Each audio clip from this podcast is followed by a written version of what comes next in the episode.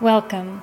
I am your host, Christine, and this is the Self Esteem Truths Podcast, a podcast about discovering the truth about who we are, why we struggle, and how we can overcome. This podcast is designed to help you transform your life as we dive weekly into new questions about self esteem truths. Hi, I'm Christine, and this is episode 71. Today, I want to talk to you about your beliefs surrounding your self esteem. Belief is a word that is sometimes associated with magic or religion. And I think because of that, the very real and scientific power of belief sometimes gets lost or overlooked. The other reason I see people struggle with the idea that belief is a powerful part of their healing process is a misunderstanding of how the mind works a part of them does believe they are deserving of being treated better or a better life. It's the other parts of their brain and psyche that have to be dealt with for that belief to become powerful enough for actual change. You might fall into that first category if you consider yourself a very practical person, if you consider yourself somebody very grounded in reality and the facts, what you can see and touch. You may also fall into this category if you put a lot of power and emphasis on what other people are saying or doing to you and the choices that they are making. You might fall into the second group if any positive statement you're making about yourself and your self esteem is followed with a but or a qualifier. So you might say, I know I deserve better, but these are my circumstances. I know I'm deserving of love, but this is how everyone in my family treats me. Would it surprise you, though, to hear that the biggest barrier between you and the life that you want is your current beliefs? The very thing that you might think doesn't have any power in your life might be exactly the thing that is holding you back. If your beliefs are that you can't change your circumstances you can't help where you came from. If you find yourself saying things like, well, this is all I know, or this is how I was raised, or I can't help it, you actually have some very powerful beliefs. They just aren't beliefs that are helping you. So today I really want to focus on this idea of beliefs and how it's working in your life. Because when you are trying to make a difference in your life and improve yourself, it can become very frustrating very quickly if you're not actually seeing any change. And it may very well be because these beliefs or your idea around beliefs hasn't been addressed yet. It can feel like trying to run away from something that you're actually physically chained to. You can't get very far, and you might even get yanked back and fall on your face. So let's start with where beliefs come from because I want you to really understand this part of it in order for you to be able to address them in a way that will actually cause the shift that you're looking for. Beliefs are often looked at as truths, or at the very least as our personal truths. And this is where we get ourselves in trouble. If we're giving our beliefs an unproven right to qualify as a truth, we're setting ourselves up to be stuck. How many times have you been in a fight with somebody because they won't agree with your beliefs? How you see it, they don't see it that way. You're saying that what they did hurt or was wrong. They don't believe that. And now you two are having this fight. It's because fundamentally your beliefs are not necessarily truths. And so you two are not necessarily going to agree. You may very well have different beliefs. The same thing happens within your own head. Our brain is super complex and is designed with fail safes in place to keep you alive and keep you safe. And so these parts may have different beliefs.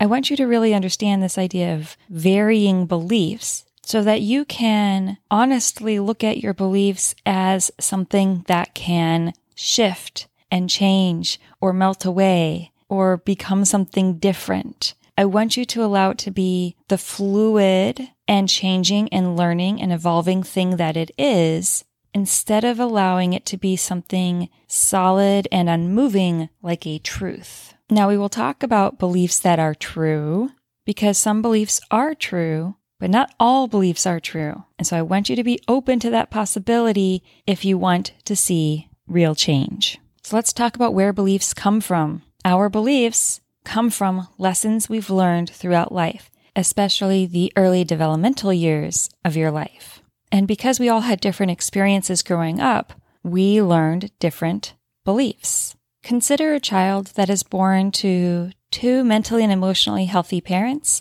that really want to be parents and are parenting intentionally. Imagine that this child is told frequently that they are loved and that is demonstrated to them because their parents pay attention, respect what they are saying, meet their needs, meet as many of their wants as they can. They keep their child safe and they let their child know how happy they are that this child is part of their family. What is this child learning to believe about herself? Well, she's believing that she's loved, that her voice matters, that she belongs with her family, that she is an important part of her family, that it's safe to ask for what she wants, that she is deserving of being heard. These are her beliefs. Her life is teaching her this to be true. Now let's look at a different child. He is born to parents that are not mentally and emotionally healthy.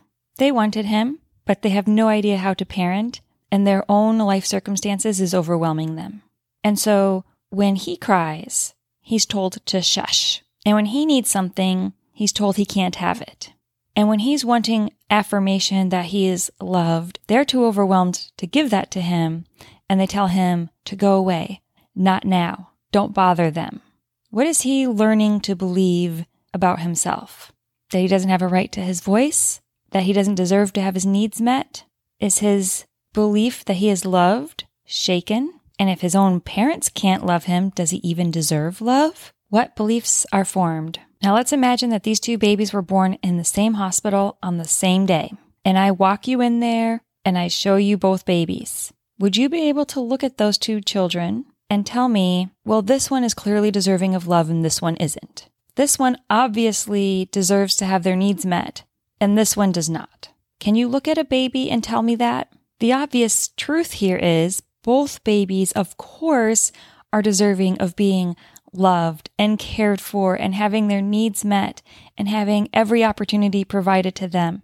And our wish for any baby is that they can have their best possible life, right? We would never look at an infant and say, well, you deserve this, but you don't. Why is this important? Because for that second child, the truth is different than the beliefs. Do you see how that works? So we can believe things that are true and we can believe things that are not true because those are the lessons we've been taught through life. And they seem true. Okay. I get that. I feel that. It seems true. All the evidence up to this point has certainly made it look like that's true. I want you to imagine we're doing a scientific experiment. I have two groups. I have a control group that is not taking any medicine, and I have another group that's taking a pill every single day. And let's say that the group that is taking a pill every single day keeps getting sick. And so the logical belief would be this medicine doesn't actually make anybody better, it makes people sick. But what if I also looked at the water they were taking the pill with? What if that water was actually contaminated and the water was making them sick, not the pill? It's important to look at all the variables to get to the real truth. So you see, if your life was like that little boy's, the truth might feel like you're not deserving. You can't make waves. Things can't be better for you. This is just how life is. But let's look at where those life lessons were coming from. Let's look at the parents. What was the first thing I said about them? They were not mentally and emotionally healthy. So the vessel that was delivering these life lessons was contaminated. The way a parent chooses to parent is based on their own beliefs and experiences. So if your parent parented through a contaminated idea of what right and wrong is, what love looks like, if they're fighting their own battles and don't have any time or energy or patience left for you, the life lessons that you were getting from those experiences were contaminated with their story. And I want to illustrate this point to you from a different angle just to really drive this home. Have you ever had the experience of somebody telling you something that happened to them, something good or something bad? They're painting this picture of their experience and they sincerely believe they are being honest with you. They in no way think that they're lying or exaggerating. As far as they are concerned, you are getting the story 100% true. But then you talk to the other person involved or you see a video of what actually transpired and they were way off. The way that they told it in no way matched what really happened. Why is that? We've already established they weren't lying, so why is that? Because their beliefs and prejudices and their understanding of themselves in the situation is the filter through which they viewed the experience. And so their perception of what is true might not actually be the reality. Make sense? We've all been there. We've all seen this happen. So are you beginning to understand that what you have labeled as truth because you believe it may not be true at all?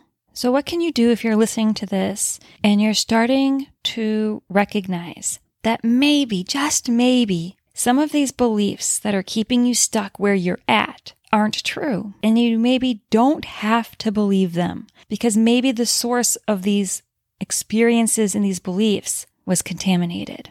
What do you do? I want you to go back to the beginning. I want you to picture yourself as that new baby. If you can find a picture of yourself at that age, go do that. And I want you to consider what has a higher probability of being true that you, as that tiny little infant, clearly was undeserving of a good life. You clearly were not deserving of love, or that you came into this world, this precious, new, innocent baby, absolutely deserving of love and safety and belonging and respect and an amazing future. And those are the beliefs that are true. And some of these other beliefs can be challenged and let go of. So I want to take a quick moment here to explain why it is so important to shift these beliefs. We've talked about saying no. We've talked about not self rejecting. We've talked about standing up for ourselves. We've talked about accepting what we deserve.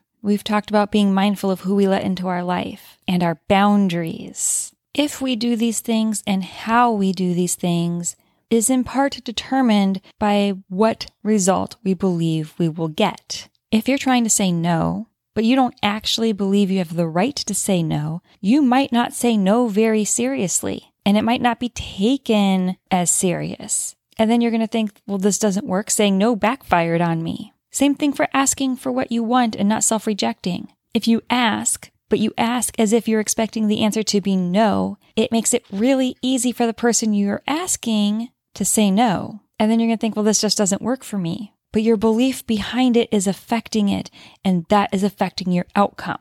If you put a boundary in place, like you know you absolutely have a right to that boundary, and somebody wants to test that boundary, it's not going to be that hard to not back down, and they will stop pushing that boundary. But if you are doubting whether or not you even have a right to a boundary, they're going to push on it, your boundary is going to crumble, you're going to get walked all over and you're going to think, boundaries don't work with this person. Do you see how powerful beliefs are? So, what I want you to do this week is take a look at what you believe, what you maybe have accidentally labeled as truth, and weigh that against what is actually true. That you are deserving of love, of safety, of belonging, of respect. Weigh the beliefs that you have against what is actually true. And when these beliefs come up, these doubts and these buts come up, I want you to consider where they might have come from that maybe was a corrupted source. What filter did it come to you through that maybe wasn't a very clean filter or a very healthy filter? Give yourself permission to be a bit of a scientist about this and really start to evaluate what you've believed that maybe isn't true for you and what you could maybe believe instead.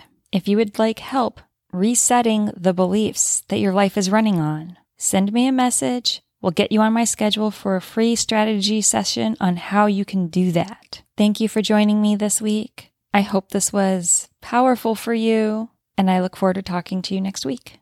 Bye.